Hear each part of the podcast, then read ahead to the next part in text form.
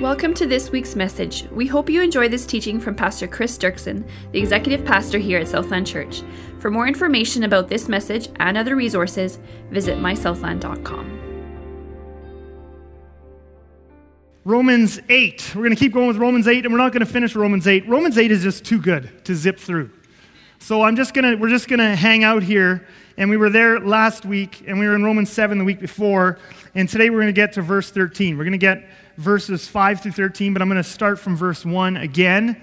And uh, it, Romans is, this Romans 8 is, on the one hand, spectacularly celebratory, amazing, incredible, and at the exact same time, uh, spectacularly practical. And, uh, and it's intensely practical, I believe, today. But let's read from verses 1, from verse 1 to verse 13. There is therefore now, I don't get tired of reading this verse, so maybe the rest of the series I'll start with Romans 8 1 when we do the reading. Um, but there is therefore now no condemnation for those who are in Christ Jesus. Amen. For the law of the Spirit of life has set you free in Christ Jesus from the law of sin and death. For God has done what the law, weakened by the flesh, could not do by sending his own son in the likeness of sinful flesh and for sin, he condemned sin in the flesh. And we looked at that last week. What a wonderful truth that is. In order that the righteous requirement of the law might be fulfilled in us who walk not according to the flesh, but according to the Spirit. That's where we ended last week, this whole idea that we have been empowered to love. The righteous requirement of the law is love. And now his spirit is in us, empowering us to do that. But we continue on now. Verse 5 For those who live according to the flesh set their minds on the things of the flesh. But those who live according to the Spirit, uh, live according to the Spirit, set their minds on the things of the Spirit. To set the mind on the flesh is death, but to set the mind on the Spirit is life and peace. For the mind that is set on the flesh is hostile to God, for it does not submit to God's law. Indeed, it cannot. Those who are in the flesh cannot please God. You, however, are not in the flesh, but in the Spirit, if in fact the Spirit of God dwells in you. Awesome truth.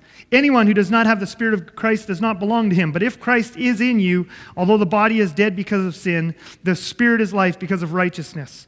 If the Spirit of him who raised Jesus from the dead dwells in you, he who raised Christ Jesus from the dead will also give life to your mortal bodies through his Spirit who dwells in you. So then, brothers and sisters, we are debtors, not to the flesh, to live according to the flesh. For if you live according to the flesh, you will die. But if by the Spirit you put to death the deeds of the body, you will live. So that's what we're going to look at, five, verses 5 to 13. And I want to just do a, a quick re- recap again, a little bit of the main themes of Romans. I want to keep doing this because as we get deeper and deeper in, into Romans, I don't want you to lose the overall big picture of what's going on. And so we've looked at in Romans this powerful truth of justification that those of us who have given our lives to Jesus have been justified. Our sins are forgiven and we've been put in right standing with God. And then this powerful truth that in the present there's no condemnation for us in our struggles. We're justified in spite of our weaknesses. Our sins are forgiven, and we're put in right standing with God in spite of the fact that we continue to sin and struggle. That's the incredible thing. Justification is not just some ethereal, spiritual truth. It is a real truth that applies in the midst of real life where there's actual sin and actual struggle and hardship and relational difficulty and, and habitual sin and all these things. Justification continues to hold, and there's no condemnation for us in our weaknesses because we're justified because of Jesus' work on the cross, not because of our own merit. Powerful truths amazing truths. Now, we've been redeemed. I'm going to go to the next screen, a little more uh, review here. Our redemption is happening in stages, okay? So there's, there's two stages. We're kind of in the now, not yet. We've received some of the redemption, we've received some of the promise, but it hasn't been fully realized in us yet. In the present, we have been forgiven and washed clean already because of Jesus' work on the cross. That's awesome. We have been set free, as we looked at last week. We looked at this in depth. Very important truth. We have been set free from the dominion and power of sin, but we have not yet been set free from sinning itself. And we looked at that last week of sin as this monster with tentacles and chains holding on to us. Jesus lops those things off right where the beast is. We still have chains around us, but now with Jesus, we're untangling them the rest of our lives, but we're not held by the beast. All right? And then number three, our spirits are already alive in Christ, but here's where the tension comes in our bodies our bodies are still subject to sin and death. And so there's this war going on in us. The spirit has already been redeemed, the body's still subject to sin and death. There's this war inside of us between wanting to do right and wanting to follow Christ and, of course, our sinful flesh. Now, in the future, in the future, we're going to be fully, the redemption will be accomplished at the resurrection. We will fully be set free, not just from the power and dominion of sin, but from sinning itself. Oh, hallelujah, I can hardly wait. And uh, those of you who have lost loved ones who know Jesus, it's so sad and we miss them, but they're already getting to live that. Really wonderful. Uh, we don't want them to come back. We want to go join them. That's what we want, right? So, physical bodies uh, in the future, physical bodies will also be rescued from sin and death. That's the part we don't have yet. Our spirits are alive now. In the future, our physical bodies will also be rescued from sin and death, and every part of us will then be alive to Christ. All right? So, powerful truths. We've been justified and now, in the meantime, there's no condemnation for us uh, in our struggles. Really powerful. So, then the question comes again, and we've asked this a number of times already in this series, but Paul just keeps hitting it back and forth uh, over and over again. And the question then comes up Does it matter if we sin? okay? Because the temptation might be, in light of the fact that justification, I've already been, I've already been forgiven, I've already been put in right standing with God, uh, there's no condemnation for me in the present in my weakness, uh, then does that then really does it matter if we sin? Because we're forgiven we're in right standing. Maybe sin is no big deal. Some people might even be tempted to use their weaknesses as an excuse. So some people you know two weeks ago we went through romans 7 and i absolutely love that chapter and i think many of you do as well. So romans 7 is this whole chapter about how we end up doing what we don't want to do and we don't do what we should do and it's all about our weakness some people, and of course, we should all feel really good when we read that chapter because Paul empathizes with us. The great apostle Paul also had weakness.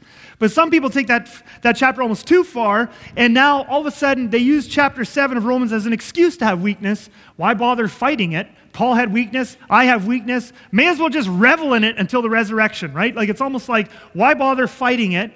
Why bother suffering? Why bother feeling guilty? May as well just be weak. And, and so uh, that's a good question. Does it matter if we sin? And can weakness be an excuse for us not to fight against sin? And we'll see now here in Romans 8 that that is exactly the opposite. That is far and away not the attitude Paul wants us to take. And verse 13, he says this For if you live according to the flesh, you will die. Okay? But if by the Spirit you put to death the deeds of the body, you will live. For if you live according to the flesh, you will die.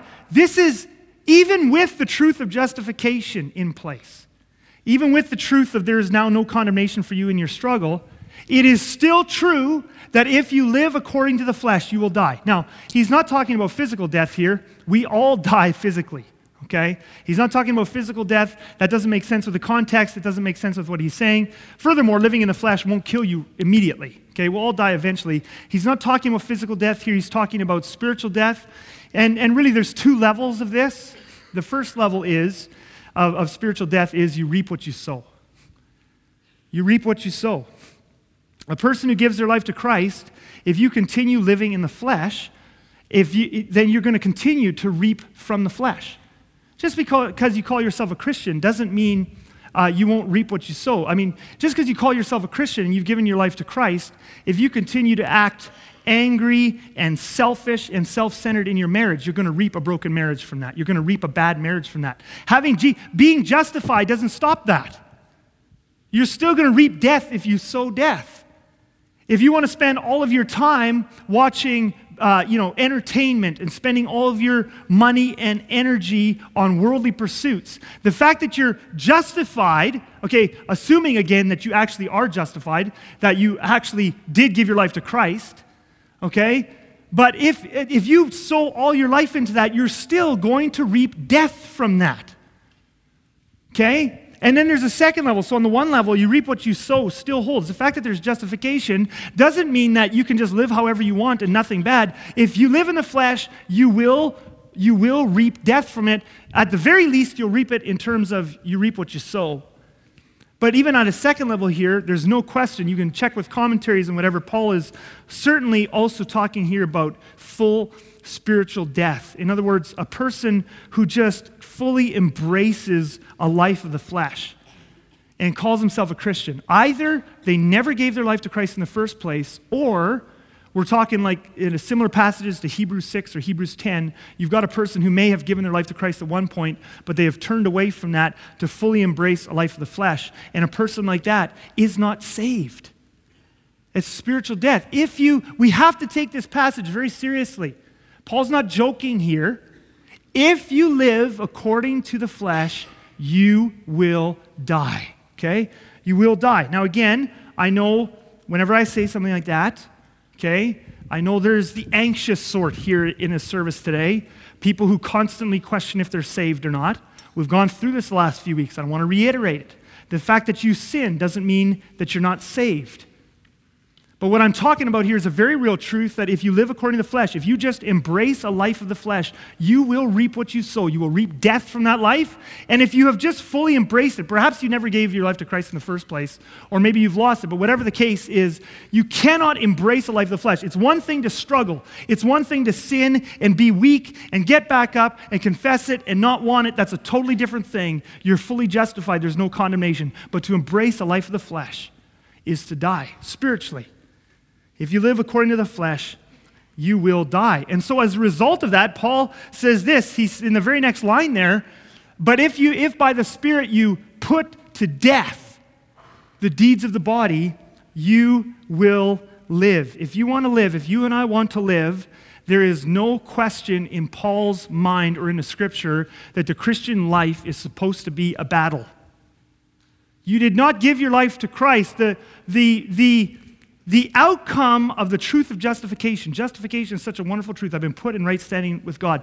The outcome of that truth is not that I sit back and go, that is so sweet. God doesn't care if I sin anymore. I'm in right standing with God, and now away I go and I just sit back and it's okay. I don't, I don't even resist my flesh. That is not the outcome of what, how we are to respond to the truth of justification. The response is supposed to be that we're supposed to rise up in gratitude and put to death the deeds of the flesh.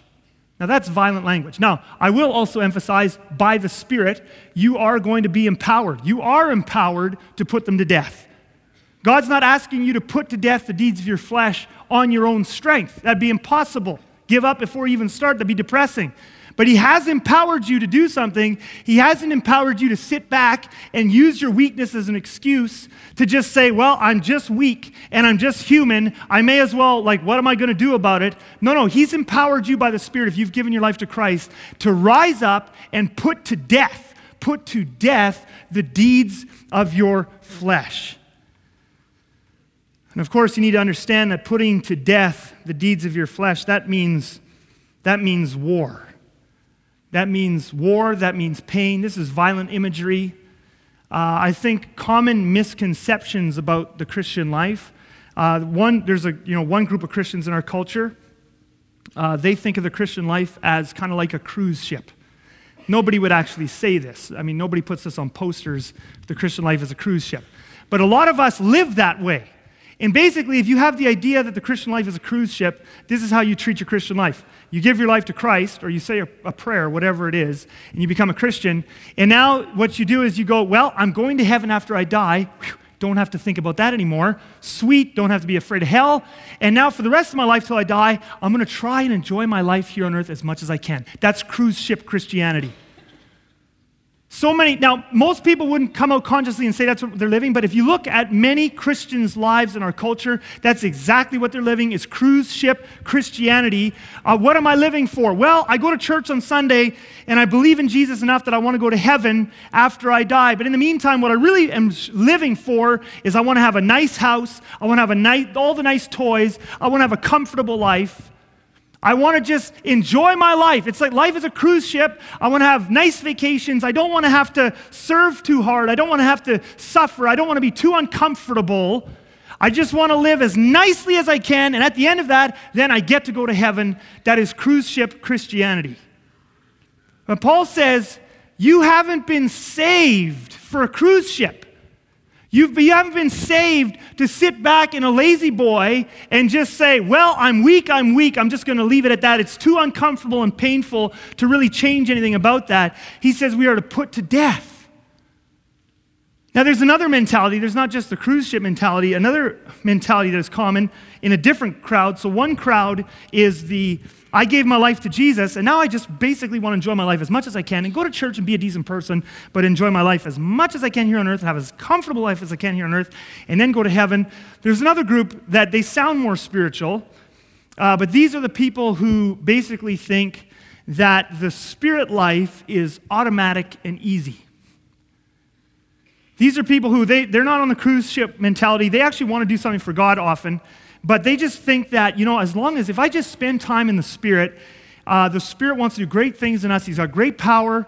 And if I just walk with the Spirit and pray and love the Spirit and talk to the Spirit, then, my, then He's just going to make the shackles fall off my life.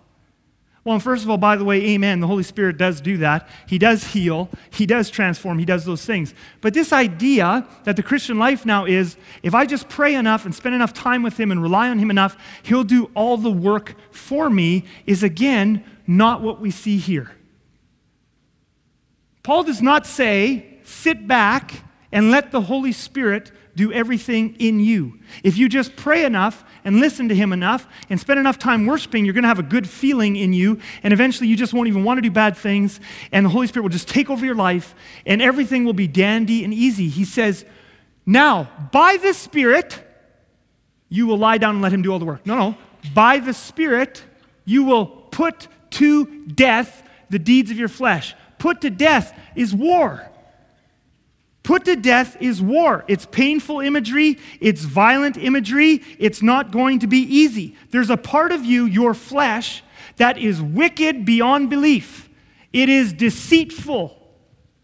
It is worldly. It stands against everything that is Jesus. You gave your life to Jesus, but there's a part of you, the flesh, that will never give itself to Jesus. It only wants to serve yourself. That part of you can never be trusted. It can't be trusted. It will, if you give it an inch, it'll take the whole thing. It wants to rule your life. And just praying a lot or thinking that the Spirit is going to automatically do something will give you a false expectation in your life, and you are going to get discouraged and you are going to get disillusioned when you find that actually overcoming in life is really, really, really hard sometimes. By the Spirit, you've been empowered by the Spirit, not just for everything to be automatic, but you have been empowered by the Spirit to go to war with your flesh. It's not a cruise ship, it's not automatic. Put to death the deeds of your flesh. And I had a bunch of uh, Jesus verses from the Gospels I want to show you. I'll just show you one because Jesus preached this all the time. I love how the Holy Spirit, you read Paul, you go to the Gospels, and it's like, yeah, Jesus and Paul were on the exact same page. Obviously, uh, the Holy Spirit inspiring Paul. Matthew 11, verse 12, though, Jesus said this a little known verse or a little used verse.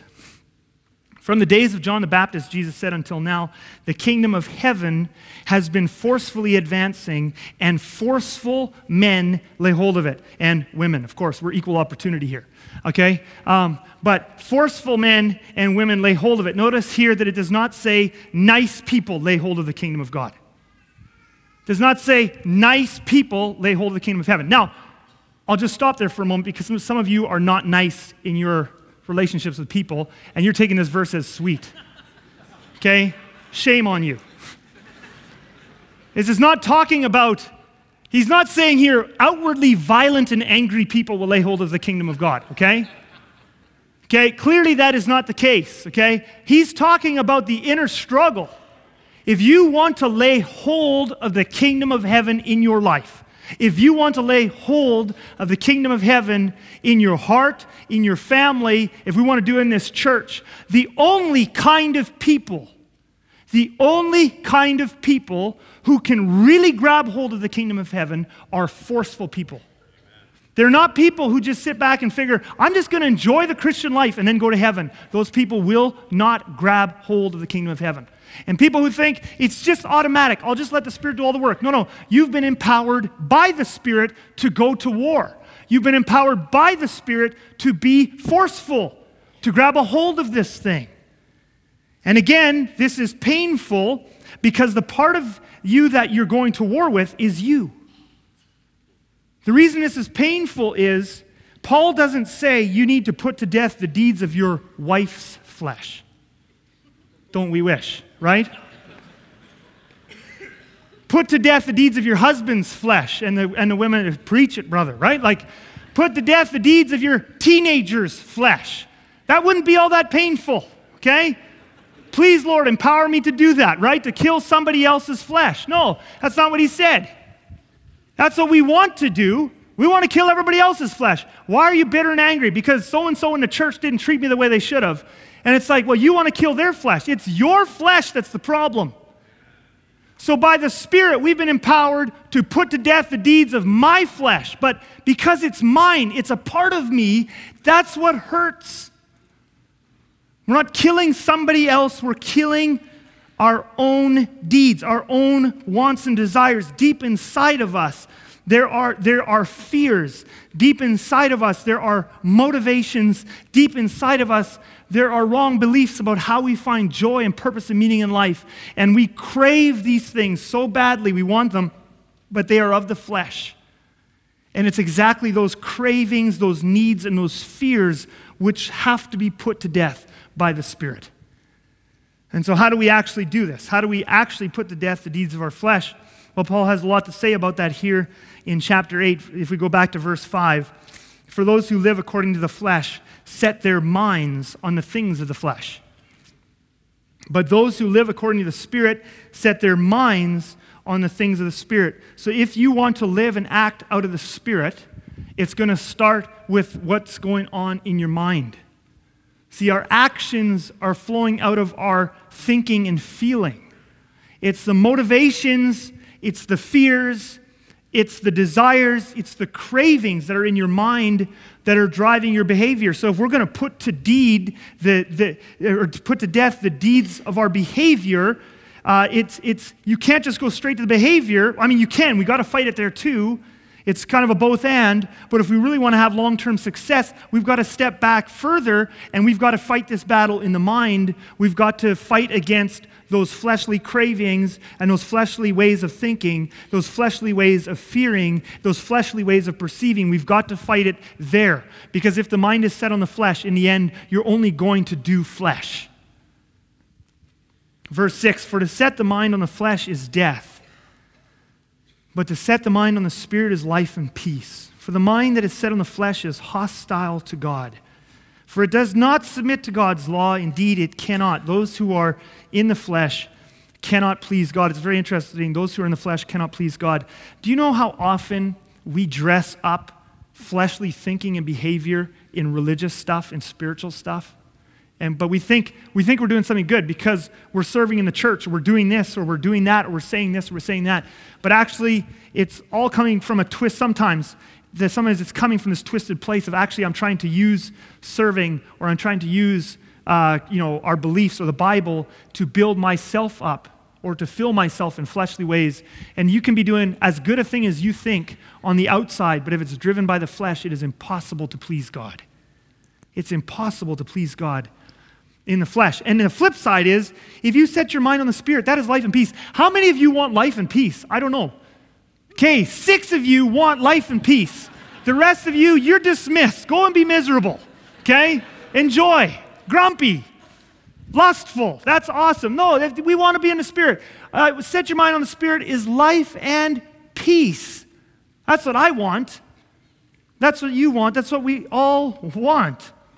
Now, before we go any further, I want to do a little bit, I think we need to do a little bit of defining. I almost got past this point uh, when I was preaching, or um, when I was getting ready during the week. And uh, something I just realized, I, th- I think we need to just stop and actually look at what does it mean to be in the flesh? What does it mean to be in the spirit?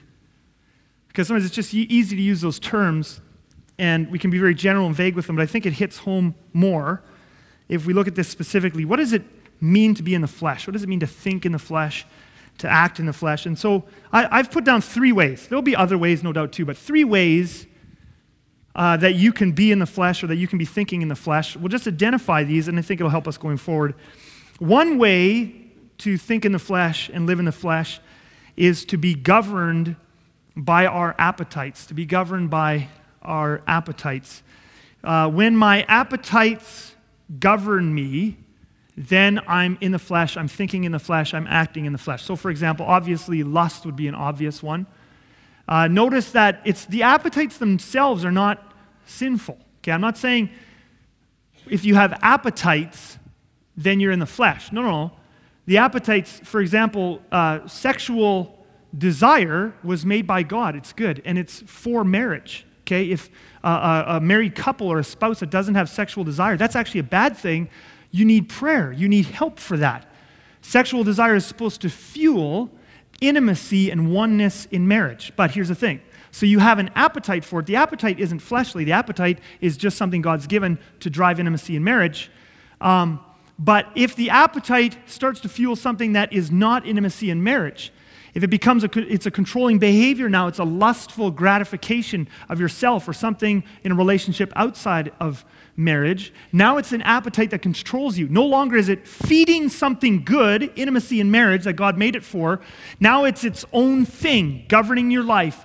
When an appetite, whether it be lust or some other physical appetite, governs your life, that is the flesh. That's the flesh. You're thinking in the flesh, you're controlled by the flesh, you're behaving out of the flesh. To be governed by an appetite is to be in the flesh. A second way you can be in the flesh is to be governed by your fears. To be governed by your sin, fears. And again, it's not sinful to feel fearful. God, is, God made the emotion of fear, and many times we can't control when we feel it. Our feelings of fear are often rooted in things deep in our past. They're not easy to just cast off, okay? And God does not ever get mad at you for feeling fearful. But when we allow our fears to govern our lives in such a way that we don't obey God, that we disobey Him, we don't do what He's called us to do, we don't take responsibility for the things He's called us to take responsibility for, uh, when our fears govern us, not feeling fear, but when our fears govern us, you are now living in the flesh. You are behaving in the flesh. Um, and there are many examples of this in Scripture. I've been surprised how many examples in Scripture. Like God is very merciful towards feelings of fear, but how many stories in here involve people disobeying God out of fear, and He is not pleased with that? I've just been reading in my devotions. If you read uh, Numbers 13 and 14, I was just reading this past week in Numbers 13 and 14. And the children of Israel, God has taken them to the promised land. He says, Go in and take it. They send in spies. The spies find giants in the land. They say that we feel like grasshoppers next to these guys. Now, how many of you would feel fearful if there was people that made you feel like a grasshopper? I would feel fearful. I would feel fearful, okay? God's not mad at them for being afraid, but what happens next is what he gets mad at. They come out and say, There's no way we can take it. We're not going to take it. And at that point, God gets very mad and he judges them. He sends a plague on them and says, None of you uh, this generation, except for Joshua and Caleb, are going to experience the land. There's lots of stories like that in the Bible. Matthew chapter 25. Matthew chapter 25 is a famous uh, uh, story of parables, or a story, uh, parable of talents. And uh, in it, Jesus gives to the one servant five talents, and he gives to another servant two talents, and he gives to another servant one talent. Now, the beauty of this story is that God does not expect the same of all of us. He gives to each one differently, and we can't compare ourselves. And he doesn't expect out of the one talent guy to do the same as he expects of the two and the five. Absolutely not. But the one talent guy, the thing he does wrong, so the five talent guy goes out and doubles his and makes 10. The two talent guy goes out and doubles his and makes four. The one talent guy is afraid. And I want to show you this. Verse 24, he also who had received the one talent came forward, saying, Master, I knew you to be a hard man, reaping where you did not sow, and gathering where you scattered no seed. So I was afraid. And I went and hid your talent in the ground. Here you have what is yours. Okay? So there you have it. He was afraid. Now I'm going to tell you again Jesus is extremely gentle with all of us who are afraid. We all feel fear at different times. Jesus will never rebuke you for feeling fear. He loves you, He is gentle. Okay? It's okay to feel fear. But I want you to know what this guy did. He didn't just feel fear, he went and hid. He went and hid. God had given him a responsibility. God had given him a trust. And instead of using it, even just invest it. But in, he, God's not expecting him to turn the one into 10. He's not expecting him even to turn the one into two or three or four or five. He's just inspe- expecting him to do something with it. But instead of doing something with what he had been given, he went and hid.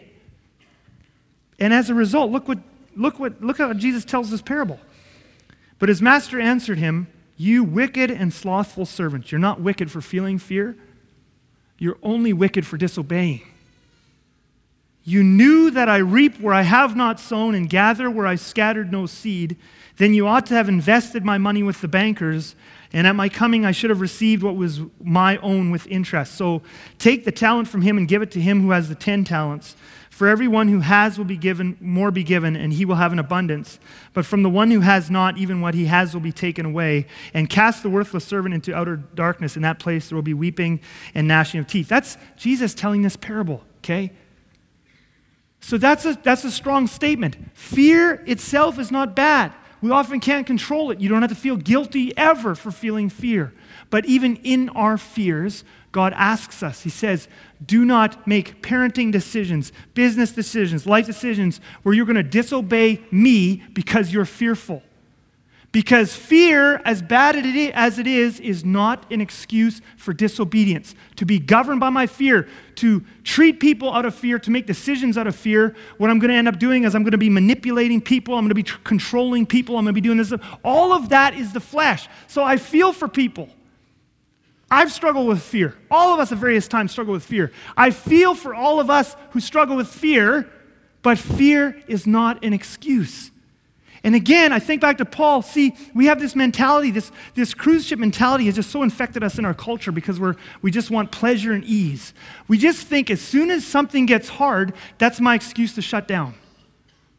As soon as something gets really hard, that's, I mean, I'm just too scared. Obviously, God wouldn't expect me to do something if I'm really scared to do it. But actually, you just read this book.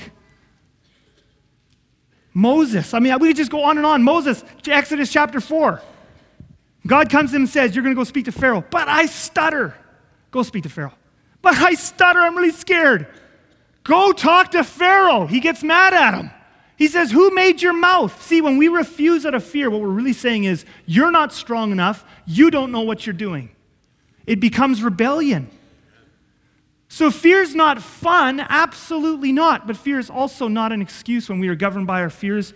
We are in the flesh. That's the flesh. Sometimes the Christian life is war. That means sometimes I need to obey when I'm afraid, when I'm scared, when it's very, very hard, but the Spirit will empower me in those times. Number three, a third way we operate in the flesh is when we make things all about me. And I'm not talking about me as in Chris up here. You could put your own hand on your chest and say, Me. When I make everything about me, when it has to be my way, when it's my interests above yours, when it's for my glory, that's the flesh. That is the flesh. And this one can be very subtle. As I said before, people can even do this when they're doing ministry or some other outwardly good thing. You know, so and so, I've seen this. I mean, I've been here now th- over 13 years, going on 14 years. And uh, I've seen this in my own life. It's not just other people, I've seen this in my own life. But, you know, so and so gets involved in a ministry and you think, great, they're going to serve now. But after a little while, you notice something's a little bit wrong there, and then there starts to be problems. Because and what, if, what you eventually realize, this person came in to serve, and outwardly they thought they were coming to serve God in the church. But actually, when it comes down to it, you find out they were really there, and it was all about them. It has to be their way. It's about their talents. It's about them having an outlet for their giftings and their whatever. And it's about them. As soon as it becomes me, it doesn't matter how good a thing you're doing outwardly, as soon as it becomes about me, it's the flesh. My favorite story of the opposite of me is John the Baptist. I've loved this story for several years, and I've got it underlined in my Bible. But in John chapter 3, uh, John the Baptist shows us the exact opposite of the me spirit, the me mentality. And John the Baptist had a huge ministry. I've talked about this one before, but thousands of people were going over to hear him preach. And uh, people were repenting. Thousands of people were getting baptized. He had tons of disciples. I mean, he was just the epitome. Thought, think about feeling good. Like you're doing a ministry and you can feel good about yourself because people are flocking to you. Okay? And so he's famous. Everybody in the land of Israel and this, even the surrounding countries there in the, in the north knew about John because uh, he was famous, he was successful, he was an amazing minister. Then Jesus came along, and everybody left John to go to Jesus. So, have you ever had anything even just a little bit like that. Like you had a ministry, it was successful, people were listening to you, da da da da, and all of a sudden, you have less influence. You have less ministry, you have less whatever. So everybody's leaving John, and I want you to see how he responds. Start in verse 26. And they came, that's his disciples, and said to him, Rabbi, he, that's Jesus, who is with you across the Jordan, to whom you bore witness, look, he is baptizing and everyone's going to him. Okay? So he came to you, now everybody's going to him. And his disciples are upset, you know, his staff, right? It's like, ha, this was fun, and now it's not as fun. Now look at how John answers, verse 27. Now, this, I just want to show you the opposite of me mentality. This is the opposite of the flesh. Look at this response. John answered, A person cannot receive even one thing unless it's given him from heaven. So, first of all, I'm going to read, I'm going to read you another verse yet. But that is a spirit mentality as opposed to a flesh mentality. A person cannot receive even one thing. My whole ministry that I had before wasn't about me. See, we get caught up in often when we're doing good things. My business is successful ultimately because I'm so smart. I'm, I'm just so smart.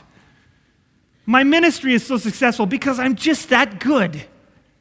I just, I'm a good musician. I'm a good teacher. I'm, a, I'm just good. Uh, whenever we have success, it usually goes to our head.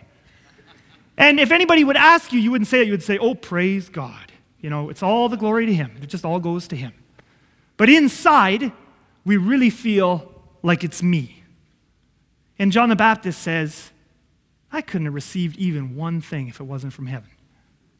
It was, never about me. And then look what he says next. You yourselves bear me witness that I said, I am not the Christ, but I have been sent before him. He must increase, but I must decrease. You want to see the epitome of thinking in the spirit as opposed to thinking in the flesh? It's right there. I must decrease. I must decrease. He must increase. Other people can increase. God must increase. I must decrease. Now, here's the thing the more you fight, now, you, nobody goes into ministry or into business, or at least most people who are self respecting Christians, and you don't go into the interview and say, I want to increase. Like, I, I want to be the man. I want to be the person. I'm, I'm full of myself. Nobody goes in saying that. But the fact of the matter is, most of us are wrestling with this. The outcome of I must increase is anger, hurt feelings, and bitterness.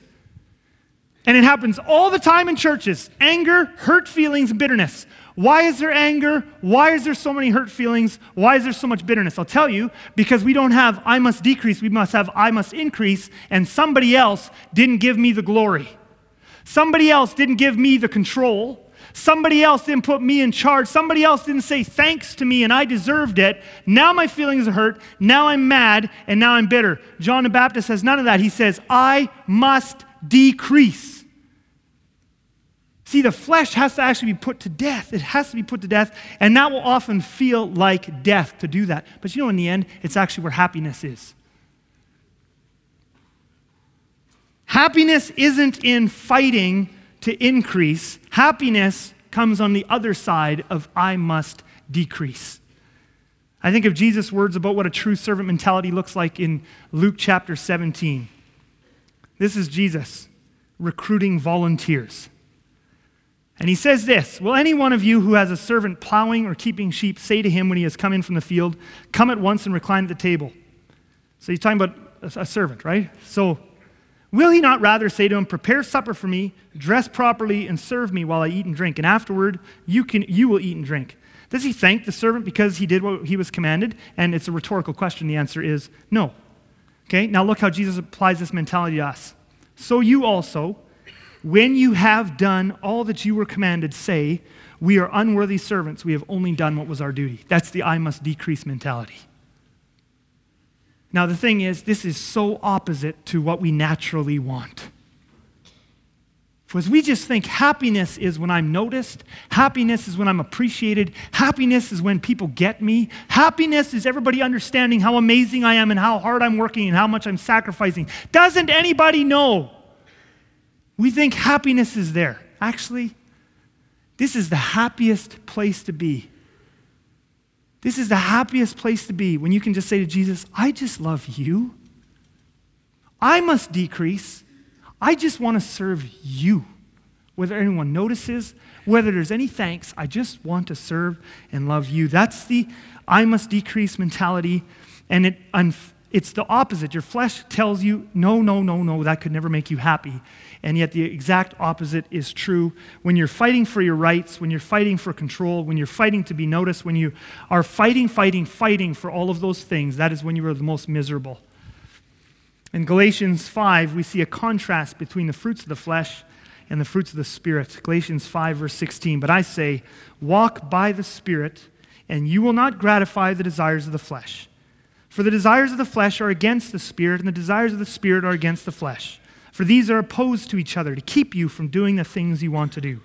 But if you are led by the Spirit, you are not under the law. Now the works of the flesh are evident sexual immorality, impurity, sensuality, idolatry, and sorcery.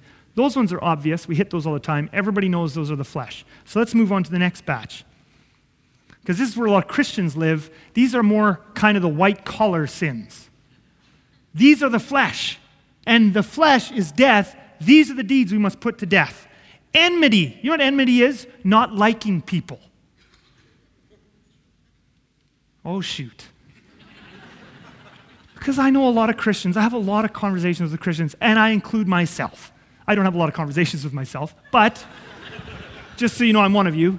I have a lot of Christ- I have a lot of conversations with Christians that revolve around I don't like, some form of I don't like. These people at my old church, and these people over there, and that guy over there, and that girl over there, and I don't like, and I don't like, and I don't like, and I don't like. And always there's reasons, there's never no reason.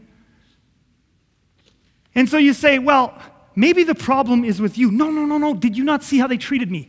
Did you not see how they looked at me? Did you see how they did not notice me? And the answer is, really, it doesn't matter. Enmity is the flesh. Jesus said in Matthew, in the Sermon on the Mount, He said, Love your enemies. So he just threw out all the excuses for not liking people and said, If you don't like people, that's the flesh. Put it to death. Put it to death. The problem is not there, the problem is here. Put it to death. Enmity, strife, fighting, jealousy, wanting someone else's attention, someone else's gifting, someone else's life, jealousy. Put it to death. Fits of anger, rivalries, dissensions, that talking and babbling and negative gossip behind the scenes, dissensions, divisions, envy, drunkenness, orgies, and things. Notice how he puts now orgies, that's a bad one. like we just pick on these certain ones, like you're a really bad person if you do that one. Notice that one comes at the end of a line of everything else, right? He just lumps them all together. And things like these. I warn you, as I warned you before, that those who do such things will not inherit the kingdom of God. Now, again, I want you to notice when you're doing enmity, strife, jealousy, fits of anger, rivalries, dissensions, and divisions, are you happy? Like, how's that working for you? Well, it's working great, Chris. I just love not liking people. It's a great feeling. Are you happier when I must increase? You're not happier, you're more miserable. So, putting to death the flesh is painful, it is hard, but it is actually ultimately happy work. It's happy work because look at what the very next verse says. But the fruit of the Spirit, the fruit of putting those things to death, the fruit of the Spirit is love, joy, peace. I want some of that. The next one patience, kindness, goodness, faithfulness, gentleness, self control. Against such things there is no law. And those who belong to Christ Jesus have crucified the flesh. Again, cru- look at this violent imagery. You can't trust your flesh. The fact that Jesus has justified you is not an excuse for you to wallow in your weakness. You are not condemned in your weakness. Jesus loves you that truth needs to spur us on to fight and kill the flesh. Crucify it. You've got nothing to lose. When you mess up and when you sin, as long as you're fighting against it, Jesus says, No condemnation. I love you, son. Get up for the thousandth time. I absolutely love you. Keep going. But he does not say there's no condemnation for you. Sit back and just let your weaknesses wash over and control you. Crucified the flesh with its passions and desires. If we live by the Spirit, let us also keep in step with the Spirit. Let us not become conceited, provoking one another, envying one another. So I want to wrap this up now, and we're going to go back to Romans in just a, in just a moment. I just want to give you three practical steps. There's so many. I almost got overwhelmed getting ready for this message because we could talk for weeks and weeks and weeks and weeks and weeks. Practical steps. There's hundreds and hundreds of practical steps. How do you grow in walking in the Spirit, in thinking in the Spirit? Okay? But I just want to give you three practical steps you can take. And there's many, many more. But I just prayed about it and I said, what's, what's the most practical thing, God, I can give them to end this with? And, and we'll go back to Romans 8 in just a moment. Uh, but one thing I'd encourage you, you saw it in the announcements just before, but I'd encourage you, if you haven't already, but I would encourage you to sign up for the Learn to Love course. You know, this Learn to Love course that Stefan's doing, it really is a whole course about thinking in the Spirit. He just, it's just different language. Uh, quieting, being thankful, uh, you know, creating belonging, loving people. That's actually, it, it's practical steps how to walk in the Spirit as opposed to the flesh, how to grow your spirit muscles to think differently. It's coming up in two weeks. I'd highly recommend you do it.